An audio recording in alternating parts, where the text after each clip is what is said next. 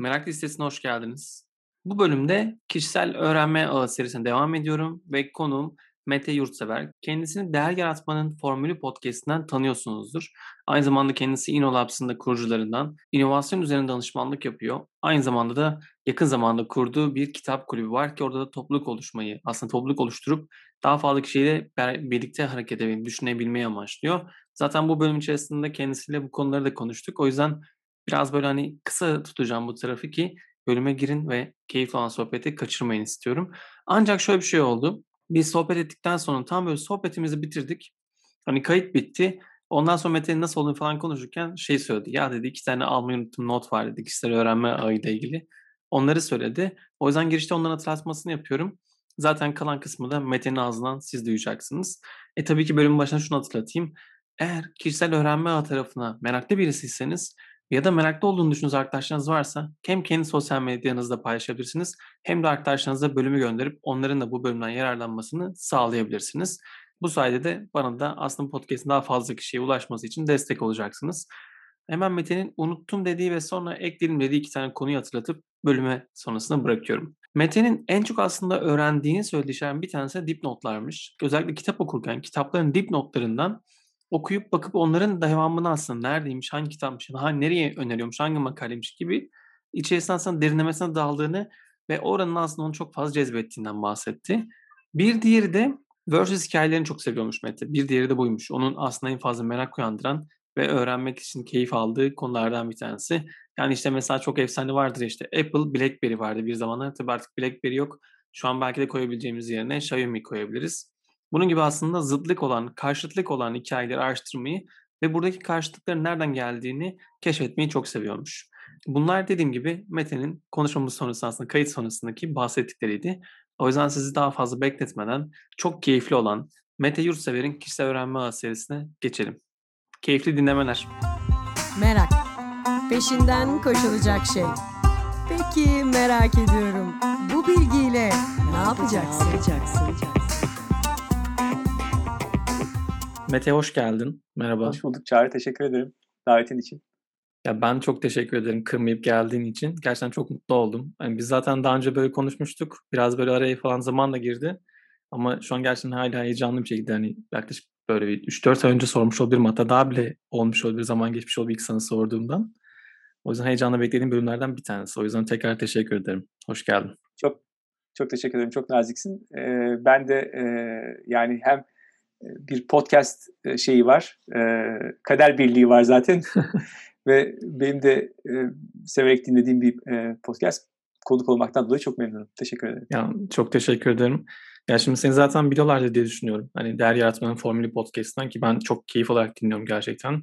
Ya özellikle de bilingual olduğu için yani iki dilli yapıyorsun. O da çok ayrıca bir keyif veriyor. Çünkü bazen bir bakıyorum ha yabancı bir kaynak da var. Ondan sonra bir de onun Türkçesini sen özetliyorsun. E, tekrar kişi için. Ben çok emek verdiğin o kadar fazla belli ki. O yüzden gerçekten çok takdir ettiğim ve keyifle takip ettiğim bir podcast yayını. Onun için de teşekkür ederim. Hani çok değerli bir katkı var çünkü gerçekten Türkiye'deki podcast ekosistemine. E, o yüzden girerken şimdi hani baktım mesela seni anlatmak istesem diye. Yani danışmanlık işi yapıyorsun aslında bir taraftan bu zamandan beri. Hı. Bir taraftan podcast yapıyorsun ki yaklaşık aynı zamanlarda aslında podcastlere başlamışız. O yüzden de hani benzer bir kader ortaklığı tarafı orada da var. O yüzden anlatmak biraz zor geldi bana çünkü insanlar senin. Yani çünkü gerçekten peşine koştuğun, seni heyecanlandıran şey bir değer yaratma. Gerçekten de onu insanlarla paylaşma hali. Ama bir taraftan da şeyi çok merak ettim. Yani Mete kimdir diye bir yakın arkadaşına sorsak. Mete'yi bize nasıl anlatır? Şöyle aslında bu soruyu ben de çok severim. Ee, ben de iş görüşmelerinde e, banka sorularımdan bir tanesidir. Çünkü bu hakikaten insanın kendisini nasıl gördüğünden ziyade başkalarının onu nasıl gördüğü daha objektif bir şey oluyor herhalde. Beni herhalde arkadaşlarım yakın arkadaşlarım yardımsever biri olduğunu düşünürler. Çok e, arkadaşlarımı bir araya getirmeye, insanları bir araya toplamaya hakikaten çok e, meraklıyımdır. Veya ne bileyim e, bütün üniversite hayatında da, öğrencilik hayatında da e, sürekli elimde e, o zaman telefonların kamerası falan filan yok ama ben kamerayla gezerdim. E, çoğu şey der hakikaten yani sen olmasan e, üniversite yıllarımız kayıp olacak yani ben bir sürü çünkü fotoğraf çekip herkese de onları çoğaltıp e, dağıtırım herkesin kişi sayısına göre arkadan isimlerini yazarım falan böyle bir tarafım var biraz e, huysuz olduğumu söyleyebilirler bazıları daha doğrusu şöyle söyleyeyim inatçı olduğumu söyleyebilirler. Yani öyle bir tarafım var hakikaten. Böyle yani sonuçta şey zor yani insanın kendisini başkasının şeyinden düşünmesi. Sormayı kesinlikle da düşündüm gerçi birilerine ama sormadım. Ya evet, ben de bazen diyorum acaba gelecek işler arkadaşlarına sorsam mı diye, ama böyle hani o senden duymak mesela şu an sana sormuş için daha keyifli geliyor bana. Çünkü gerçekten ben, ben de çok seviyorum. Bana sorduğu zaman ben de her seferinde donuyorum aslında. Kenara hep not aldığım bir soru ama her seferinde aynı etki yaratıyor. Bir de aslında girişte söylemedim ama hani biraz da zaten konuşuruz diye düşünüyorum. Hani aslında kişisel öğrenme ağı üzerine konuşacağım için. Hı hı. Senin mesela şu an yakın zamanda oluşturduğun bir topluluk var. Ve bu topluluğu oluşturmak zaten bence son dönemde çok zor olan şeylerden bir tanesi. Ve onu yönetmek de çok zor.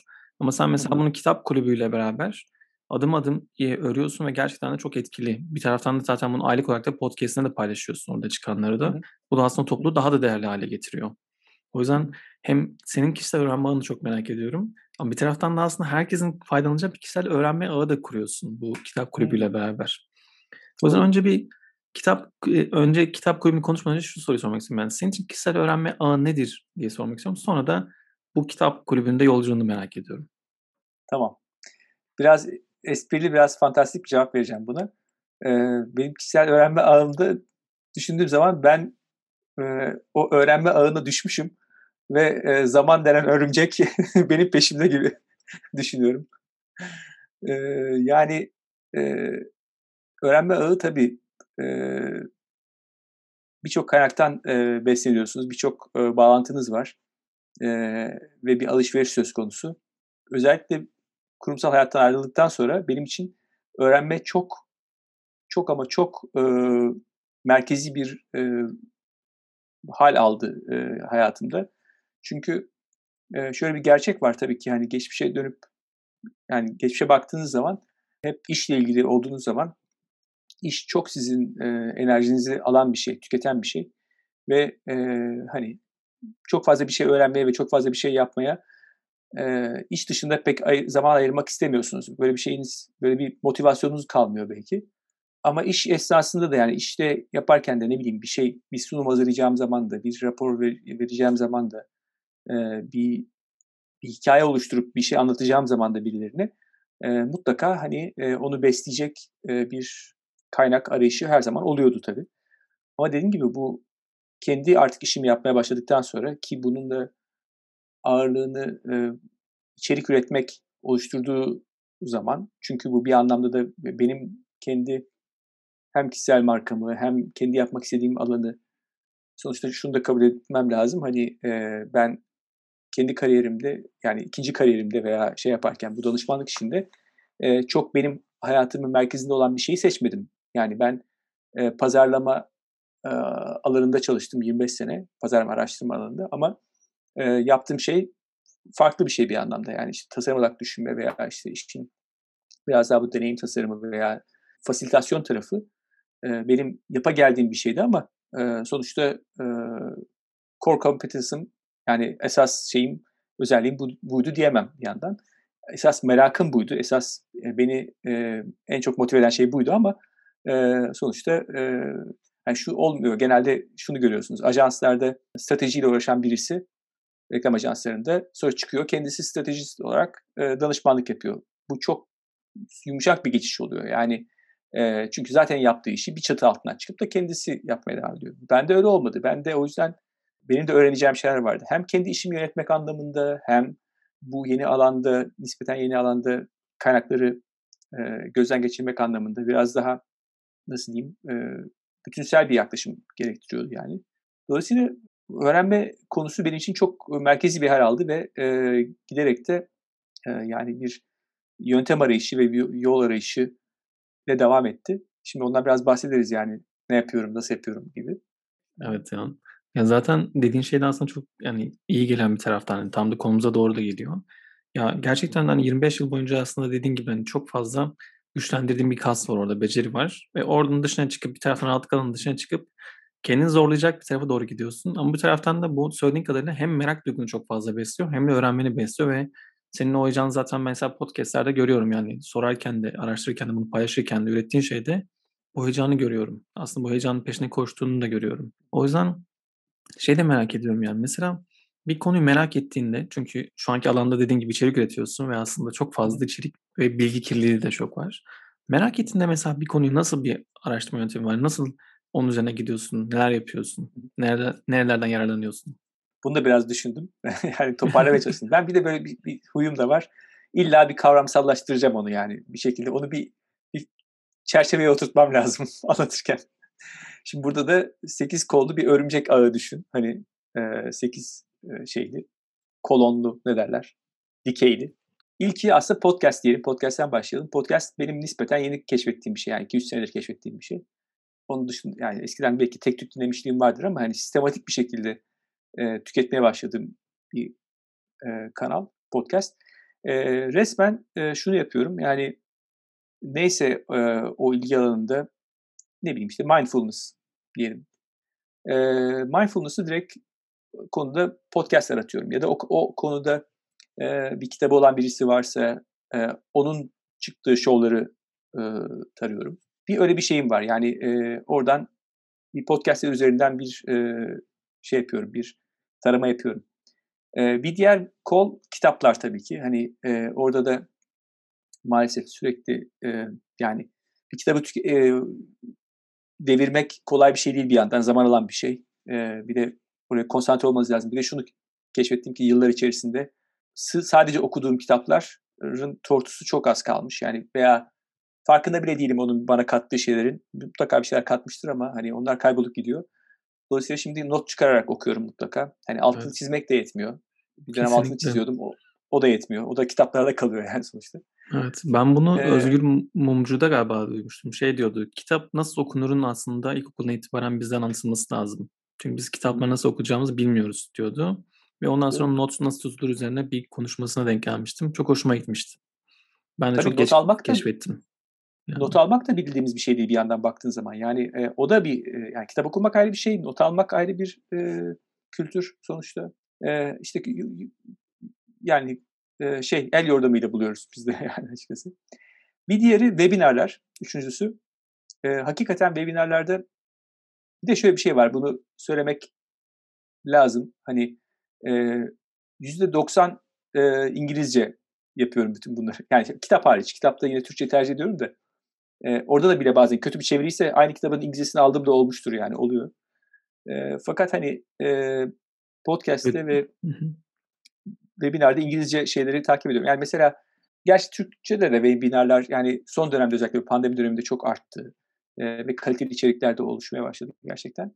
Webinar aynı zamanda şey olarak da kullanıyorum. Podcast'te konuk al- almak için de bir recruitment şey olarak kullanıyorum. Yani orada e, özellikle İngilizce bölümlerde e, o insanların birçoğunu yarısından fazlasını belki böyle webinarlarda veya konferanslarda yakalayıp e, oradan yazışıp e, aldığım konuklar oldu.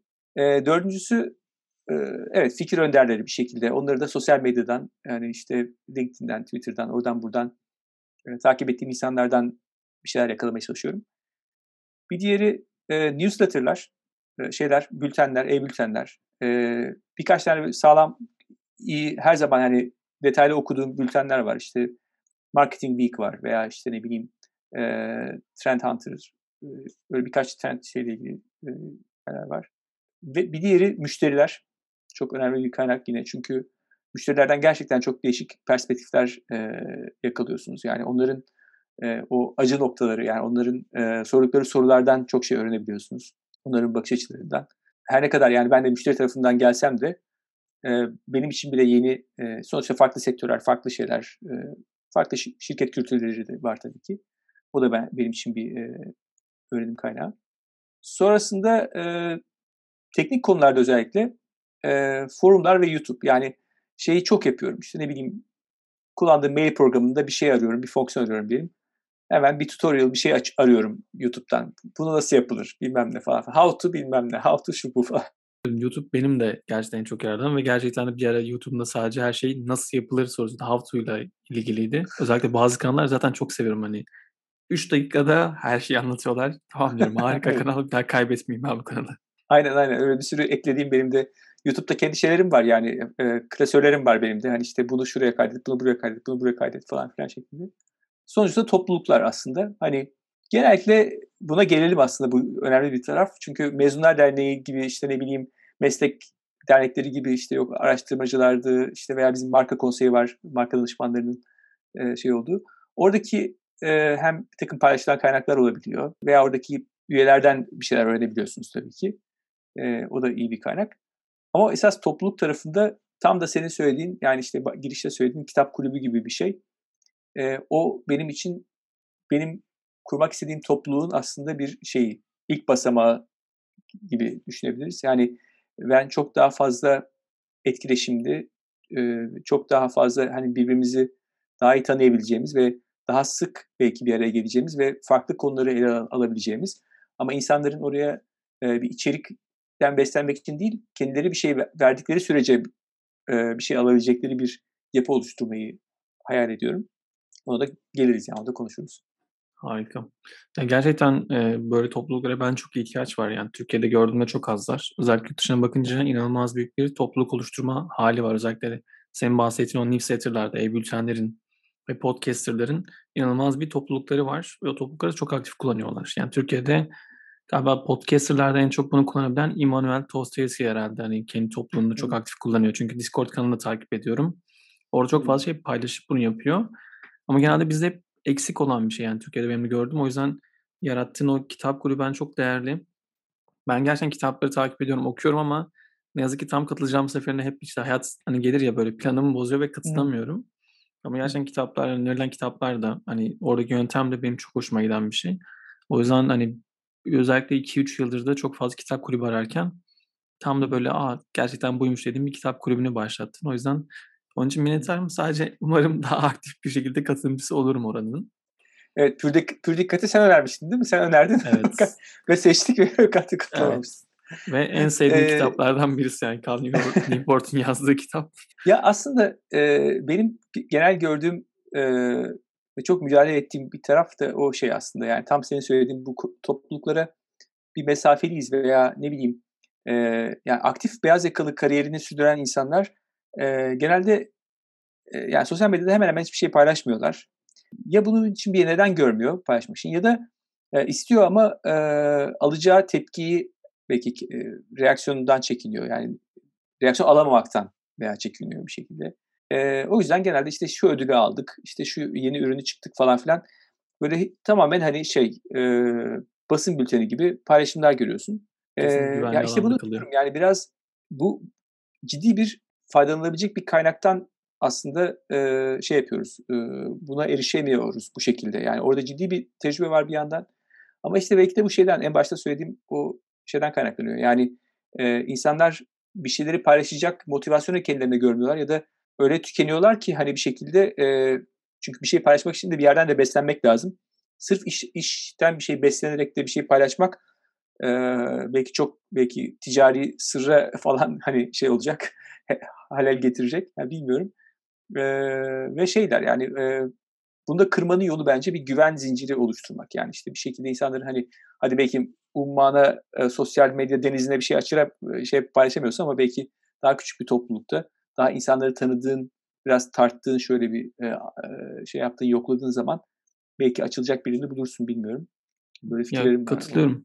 Ya bir, bence bir taraftan da şey var, yani hata yapmaktan korkan bir kültüre sahibiz. Yani hata yaptığı zaman herkes, özellikle de belli bir hani seviyeye geldiği zaman paylaşımlarında bile henüz küçük bir hata bile olmasını istemiyor. Yani korkuyor. Yani virgülü yanlış yazmaktan bile korkunca olabilir. O paylaşma isteğinden çok kaçılıyor gibi geliyor. Ama ben hani şey tarafındayım işte. Yani bir şeyi en iyi öğrenmenin yolu onu öğretmekten geçiyor ya da paylaşmaktan geçiyor, hata yapmaktan geçiyor.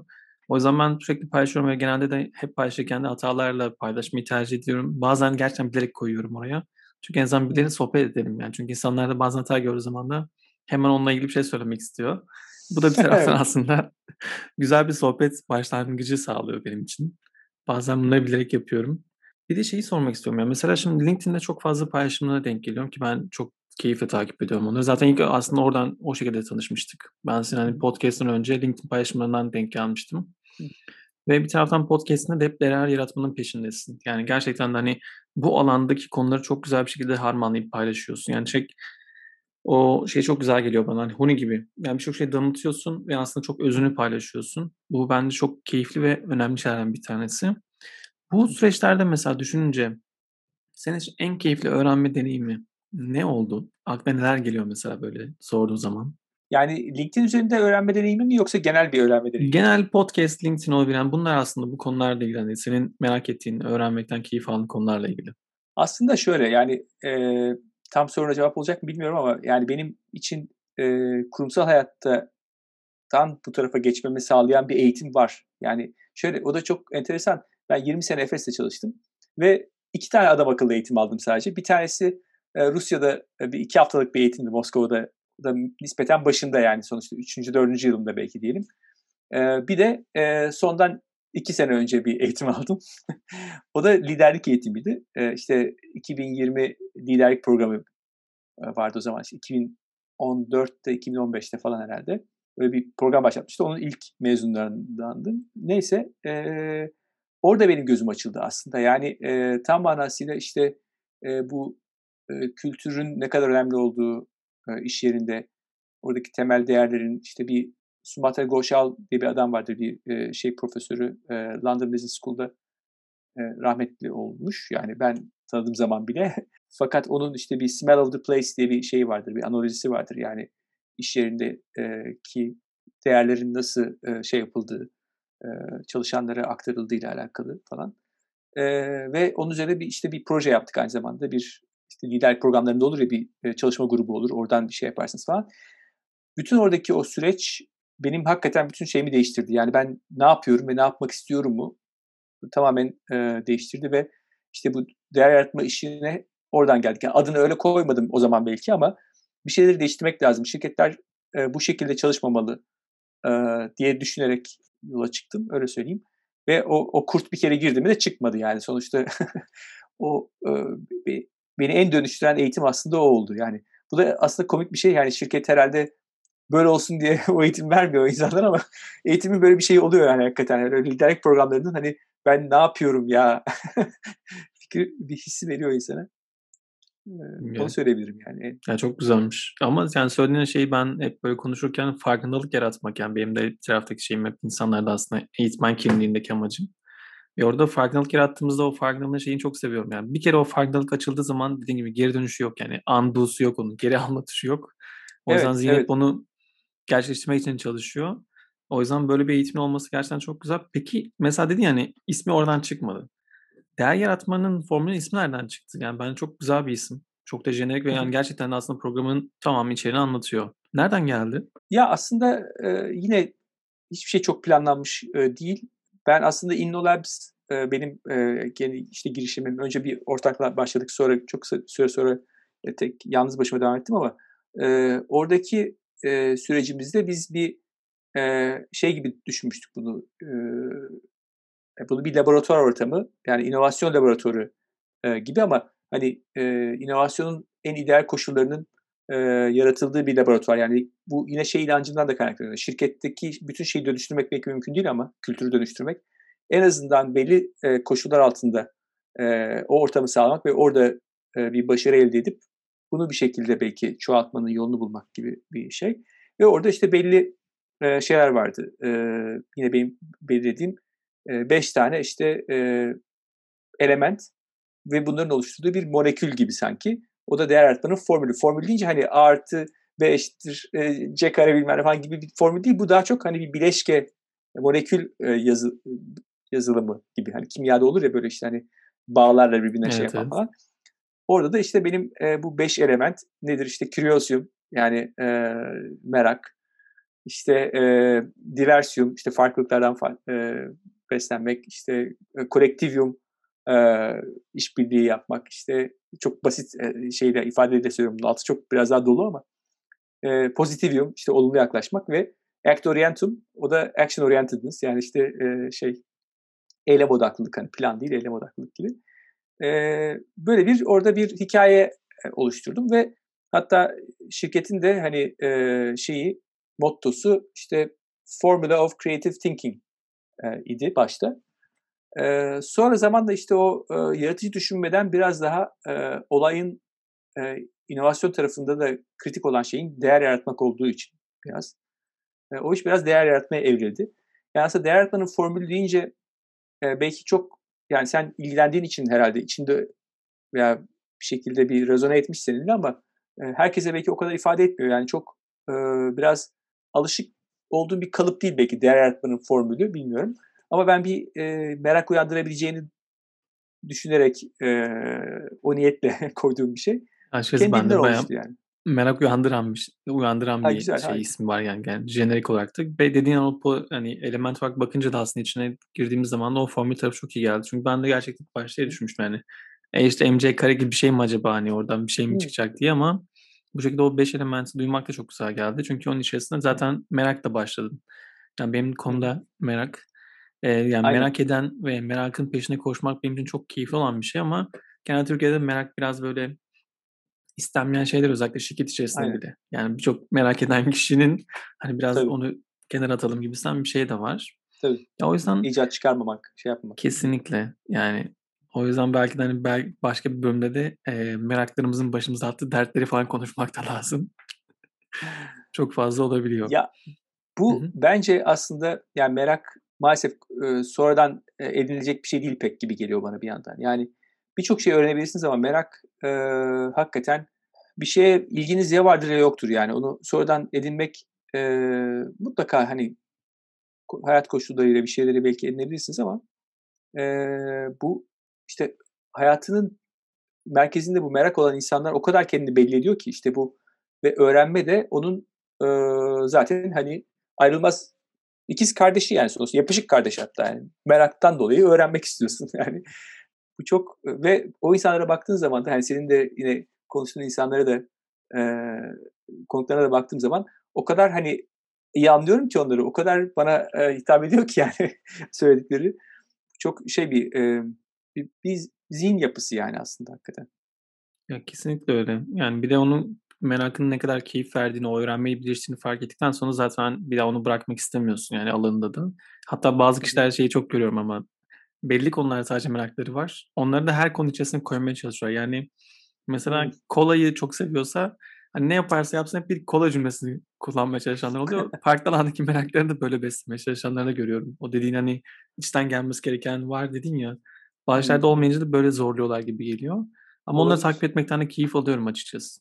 Bir de ben şeyi çok merak ediyorum. Şimdi senin aslında durduğun tarafta, danışmanlık tarafıyla da baktığımda ve podcast'ine işte ve kitap kuruyla baktığımda ya içerik üretmek, insanlara danışmanlık yapmak ve özellikle şirketlerde bir kültürel dönüşüm yaratmak oldukça zor.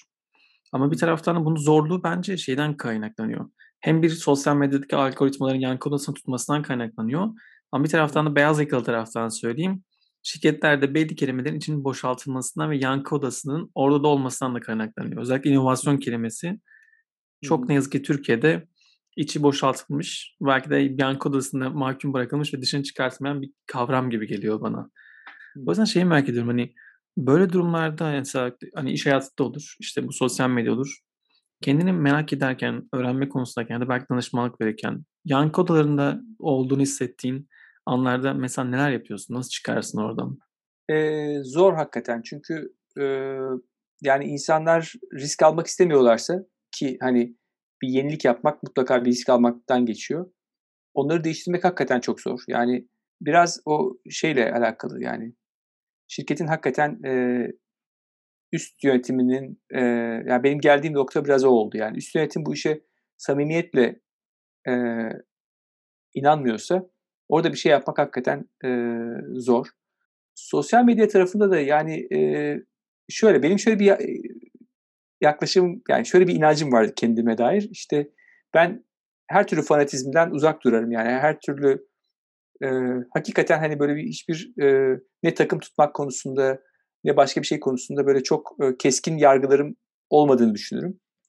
Fakat geçenlerde bu e, bir tane bir kitapta okumuştum. Sonra o testi de kendim yaptım. Bu Implicit Association Test diye bir şey var. Hani e, bir takım örtük e, bağlantılar sen biliyorsun. Evet, bu... evet ben de yaptım Harvard'ın testini. Aynen. Sonuçlar aynen. Ve, ve ben de yani şaşırdım ki bende de e, yanlılıklar varmış mutlaka. Yani e, olmadığını düşündüğüm yanlılıklarım varmış. Ama ben o yankı odaları tarafında hani e, mümkün olduğu kadar hani herkesi dinlemeye e, bir şekilde e, çalışıyorsun. Yani sosyal medyada tabii ki E, durum biraz daha farklı. Orada kimseyi ikna etmek zorunda değilsin. Hani müşteriyle çalışırken müşteriyi ikna etmek zorundasın ama Öbür tarafta zaten kimseyle öyle bir şeye çok fazla girmiyorum. Yani e, benim için e, bir insanın dünya görüşü hakikaten önemli. Yani dünya görüşümüz uymuyorsa farklı fikirlere sahip olabiliriz. Ama dünya görüşümüz uymuyorsa çok bir şeye orada şey yapmıyorum. Hani e, zorlamıyorum diye söyleyebiliriz. Ya da e, veya niyeti kötüyse, yani niyetin kötü olduğunu hissediyorsan birisinin hiç hiç hiç e, şey yapmıyorum. E, orada nasıl diyeyim? Zaman kaybetmiyorum yani, ne kendi zamanımı ne onun zamanını e, ve çok o anlamda şeyim yani, e, herkesi dinleyebilirim, e, herkesten bir şey öğrenmeye açığım ama yani temel hayat görüşümü ve değerlerimle çelişen bir konuda da hani e, değişecek değilim yani bir, bir yandan e, ama anlamaya çalışıyorum yani, çünkü şey diyorum ya, müşterileri de anlamaya çalışıyorum sonuçta. Kimseyi şunu da anladım ki yani tırnak içinde lanet olsun, işte bunlarla da bir şey yapılmaz veya işte bu insanlardan da bir şey olmaz demenin hiçbir şeyi de sağlamadığını da anlamış durumdayım. Yani e, o o kamplar durdukça e, biz bir araya gelip bir şey yapamayacağız. Yani o yüzden bir, bir asgari müşterek bulmak lazım. Ve kesinlikle bulamamaktan da özellikle müşteri tarafında kendimi sorumlu tutuyorum. Yani e, anlamıyor bunlar demektense ben anlatamıyorum diyorum. Çünkü e, bir şekilde o insanın da şeyini bulman lazım. Yani kilidini açabilecek bir şey bulman lazım diye düşünüyorum. Bilmiyorum, bu soruna cevap oldum, biraz uzattım ama. Yok ya, ben çok güzel anlattın. Ya dediğin şey çok önemli orada yani. Bu dediğin bence çok zor bir farkındalık düzeyi ama. Yani kişinin fikrini değiştirmek için hani, e, bırakıp oradan ona lanet olsun demek yerine kendine yöneltmek ya da herkesten bir şey öğrenmeye çalışmak bence çok zorlu bir yolculuk. Genelde bunu çok fazla yapmıyoruz çünkü onu öğrenmiyoruz. Genelde kendimize de okları batırmayı seviyoruz ama hani bir şey o zaman hatada bir sorumluluk almak istemiyoruz. Ben onu duyuyorum orada yani, aslında kendine doğru baktığında bence bir taraftan da yaptığı işle de çok örtüşüyor yani. Sonuçta danışmanlık yapıyorsun ve işinin büyük parçası aslında karşı tarafı anlayıp kendini sürekli geliştirme hali. E bu da bir taraftan da meraklı ve sürekli öğrenen bir insan için aslında olmazsa olmaz bir şey. Yani çünkü evet, sürekli o geri bildirim alıp yapabilmek gerekiyor. Bu da doğru, bana bir sonraki merak ettiğim konuya getiriyor. Mesela sen öğrenir kalmak için ve o meraklarını sürekli beslemek için neler yapıyorsun? Nasıl sürekli yani yaşam boyu öğrenen olma yolunda devam ediyorsun? Nasıl yapıyorsun? İşte diyorum ya yani aslında e, başka bir şey kalmadı hayatımda. Yani öğrenmek dışında bir şeye yer kalmadı. Yani hayatın her alanında bir de şöyle bir şeyim de var maalesef. Yani e, kendimi sürekli e, zorunda hissediyorum yani bir şey öğrenmek için ve hatta bazen e, yani yapabileceğimden fazlasını öğrenmeye kalkıştığımı ve bunun da çok verimli bir şey olmadığını düşünüyorum. Yani ne bileyim işte bir web sitesi yap, yapacağım diyelim. Önce Wix öğrendim. Ee, Wix'te bir site yaptım. Sonra dediler ki Wix işte ve zaten hani işten anlayan insanlar ya dediler niye birine vermiyorsun? Doğru, yani sen batırmışsın. Niye doğru birine vermiyorsun falan oldu. Ee, sonra işte WordPress'i duydum. WordPress'i öğrendim bu defa. Bu defa daha profesyonel bir şey aldım. Ee, ne derler? Ee, tema aldım. Satın aldım yani. Ee, dolayısıyla daha el yüzü düzgün bir şey oldu. Ee, ama şimdi yani bunları niye öğreniyorsun değil mi? Yani ver parasını yaptır birisine ama ben e, istiyorum ki onun altında, arkasında olup biten ne varsa onu da bir öğreneyim ki e, hem ben ona istediğim gibi şey kendi dokunuşumu yapayım. Bu şey gibi yani işte hani hazır kek almaktan hoşlanmıyorum ben. Kendim yapmak istiyorum onu. Belki iyi yapamıyorum. Belki hazırı kadar iyi olmuyor. Ee, ama biliyorum ki hani e, içine ben kattım onu şey yaptım. Hani kendi yaptığın şeye insan daha fazla değer veriyor ya bir yandan da. Böyle bir şey var. Yani kendimi e, ben tam tersine senin söylediğin şeyin e, nasıl bir şey daha az öğrenirim diye aslında benim e, zorluğum, benim mücadelem o. E, daha az bir şey öğren, öğrenmem, öğrensem daha iyi olacak ama her şeye bir de e, kendimi öğrenmeye çalışıyorum. Bunu e, yani verimli olmuyor en azından yani. Ya verimli olmuyor, katılıyorum yani. Ben de mesela web sitesi konusunda bocalıyorum yani. Ben de sürekli hala WordPress öğrenmeye çalışıyorum. Bugün tekrardan kurcalıyordum yani kendimden aynı şeyi. Yaklaşık üç yıldır bunu deniyorum. Ve inatla birisinden destek almıyorum ben de. Ama olduğu kadar gidiyor diye düşünüyorum yani o tarafta. Orada anlıyorum yani senin tarafını ama bence bu zaten şey tarafı hani merak edip öğrenmek isteyen insan için gerçekten çok keyifli gelen bir taraf. Çünkü o keşfetme hali, arkasına yatan şeyi görme hali. Çünkü mesela ben de şeyin şunu biliyorum. Küçükken babam bana oyuncak aldığı zaman bir hafta içerisinde oyuncağın parçalara ayırırmışım. Aa, hep harika. Buna kızıyorlar, o yüzden oyuncak vermiyorlarmış. Yani sonra almıyorlar. Çünkü ama ben bir taraftan nasıl yapıldığını merak ettiğim için onu ayırıyordum. Yani aynen, tamam birleştiremiyor olabilirim. Ama benim merak ettiğim oydu yani, orada yapıyı görmek istiyordum gibi bir şey. Aynen. Hala devam ediyor bu bende. O yüzden hani şey yapabiliyorum. Bir de şeyi çok merak ediyorum hani burada konuşurken de. Mesela son dönemlerde öğrendiğin ve çok keyif veren neler var senin için? Bizle paylaşmak ister misin? Web sitesini yani geçtim işte, şu anda kenara koydum onu. Web sitesi. Yani e, şöyle işte ne bileyim e, sosyal medyada bir şey paylaşmanın e, onu öğrenmek denebilir mi bilmiyorum ama bir alışkanlık kazanmak diyelim hani e, veya podcast'ı da bir şeye oturtmak hani e, bunların yani bir buçuk sene öncesine baktığın zaman ne podcast'in pesinden anlıyorum ne LinkedIn'in şeyi bir şey paylaşıyorsun veya iki, iki haftada bir bir şey paylaşıyorsun oluyor olmuyor yani bir reaksiyon alıyorsun anlıyorsun. Beni e, mutlu eden gelişme bunların artık bir rutine oturması ve benim de üretkenliğimin bir parça daha artmış olması ve burada da aslında zorlanmıyor değilim, zorlanıyorum yani o kadar e, her gün paylaşacak bir şey bulmak ve dediğin gibi biraz da kendimden bir şey katmaya çalışıyorum yani bir şey alıp yapıştır hoşlanmıyorum öyle bir şey yapmaktan, içime sinmiyor yani e, ama bu düzenimi oturtmaktan ötürü bir memnuniyetim var.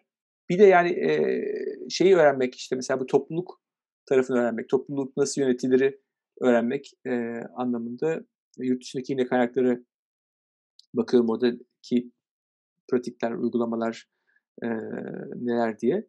E, ondan keyif alıyorum. Yani e, bir hazırlık kısmı beni e, yapmaktan daha e, tatmin ediyor aslında bir şeyin hazırlık kısmı.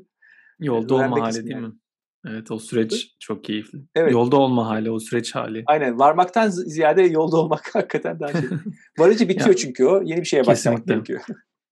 Her şeyde topluluk konusunda ben de öyleyim yani. Yaklaşık on üç yıldır işte sivil toplumda gönüllülükle başlayan hayatımda hep bir topluluk olma hali ve nasıl daha iyi olabilir serüveni var.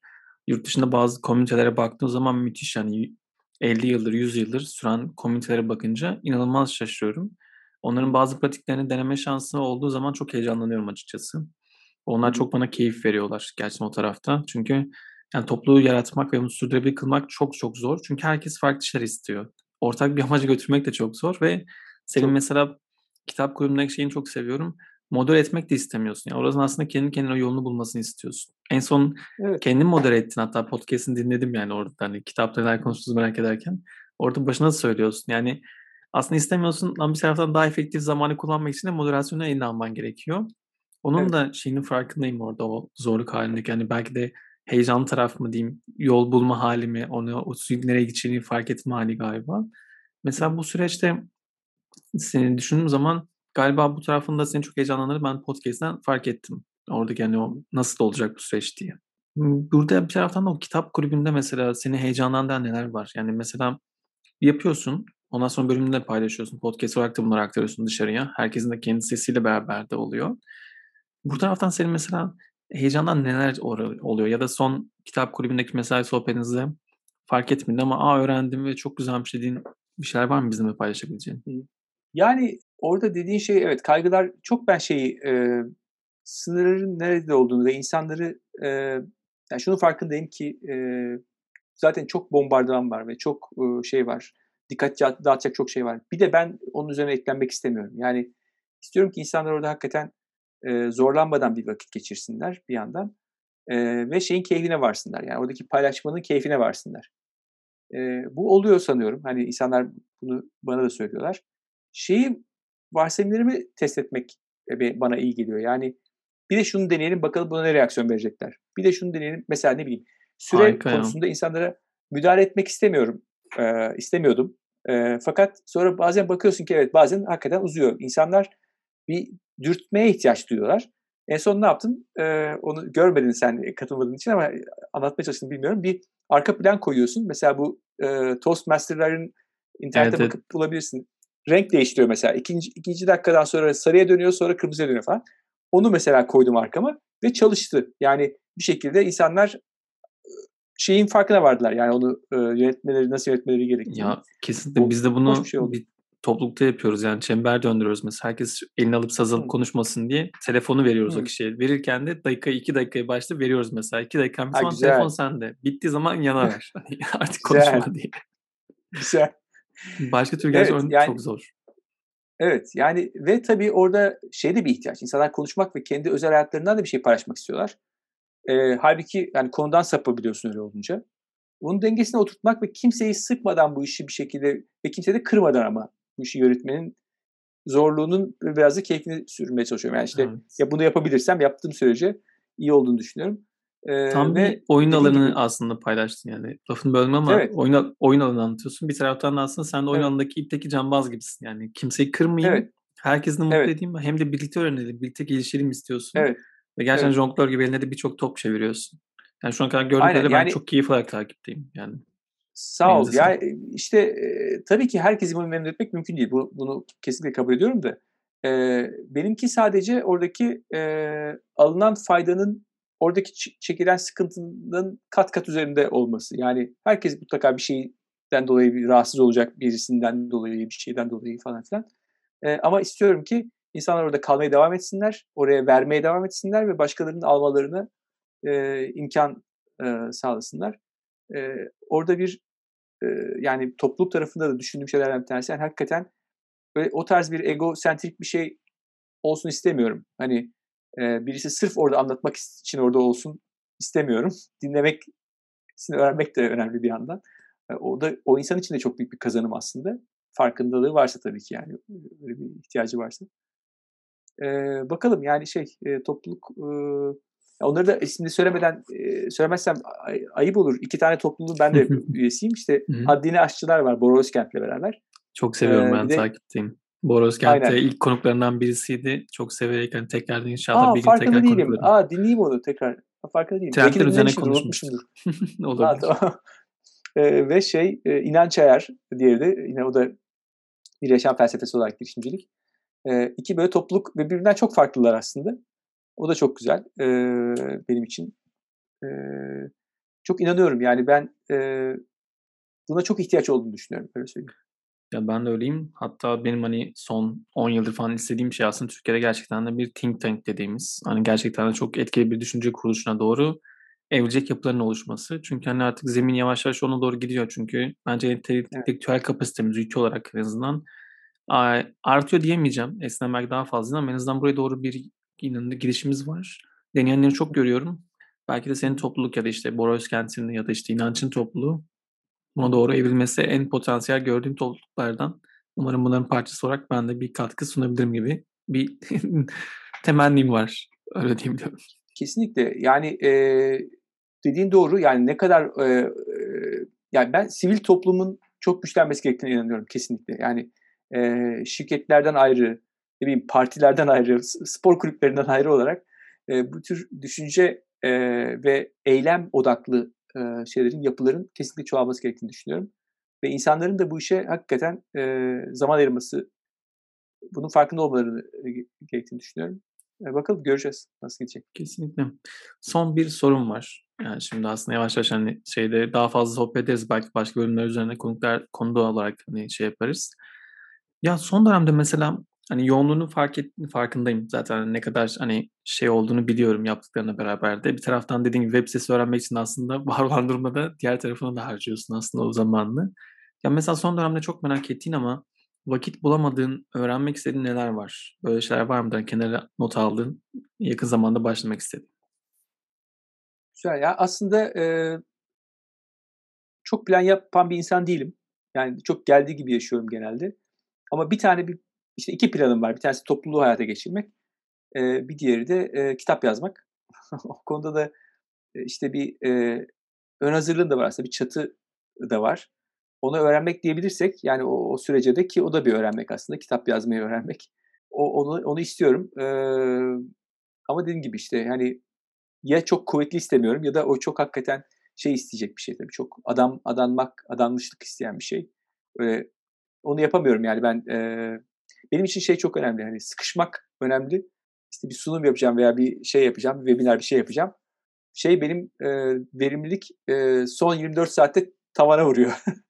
Ama o zamana kadar yani bana e, bir hafta ertelendi deseler ben onu bir hafta daha onun üzerine çalışırım yani. E, dolayısıyla e, kitapta da öyle bir şey olmadığı için bir termin, bir urgency gibi bir şey olmadığı için o maalesef biraz sarkıyor ve gidiyor. E, ama e, onun dışında Ee, dediğim gibi öğrenmek için hiçbir gündemim yok. Her dakika her şeyi öğrenmek istiyorum. Önüme ne çıkarsa. seçmek benim için zor. Ya çok güzel. Ya benim sormak istediklerim bunlardı, merak ettiklerim aslında. Benim için çok keyifli oldu hani seninle bunları konuşmak. Ama konuştuğu aslında birçok konuda geliyor ve not aldığımda da bakıyorum aslında üzerine konuşacağım çok fazla şey var. Belki başka bir zaman hani bir belki podcast olmaz, başka bir şey de olur. Ee, üzerine konuşmaktan çok keyif alacağımı biliyorum. Umarım dinleyenler de benzer düşünceler demeyeceğim. Çünkü gerçekten onlar için de öyle olduğunu biliyorum yani. Dinledikleri zaman bunu fark edeceklerdir. Kitap konusunda da e, Aylin Gezgücü konuk etmiştim. O da böyle kitap yazdığını ama tam bitmediğini söylemişti. Ondan sonra kitabın basım tarihi açıklandı. Bir an önce bitirmişti. Umarım senin de yakın zamanda kitabın bittiğini, editörden de geçtiğini ve basımını duyarız. Zaten şimdiden söyleyeyim. İmzalı olarak da ben şimdiden istiyorum en azından. Seve seve, memnuniyetle. Bir, bir numarayı sana ayıracağım. Vallahi sözünü kayıt altına aldık. Tamam, evet. Ben yazayım da inşallah. İnşallah yakın bir şeyde yapabiliriz. İnşallah. Ya ben çok teşekkür ederim konuk olduğun için. Benim için çok keyifli oldu seninle bunları konuşmak. Ee, ve e, tekrardan hem konuk olduğun için hem de gerçekten de kitap kulübü olarak çok keyifli bir topluluğu da başlattığın için ben çok teşekkür ederim. Ee, başka zamanlarda bol bol görüşeceğimizi bildiğim için de onun da rahatlığıyla e, tekrardan teşekkür ederim. Başka bir zaman görüşmek üzere diyeyim. Çok teşekkür ederim e, zarafetin için, nezaketin için ve e, çağırdığın için. Ben de çok keyif aldım. Görüşmek üzere. O zaman görüşmek üzere.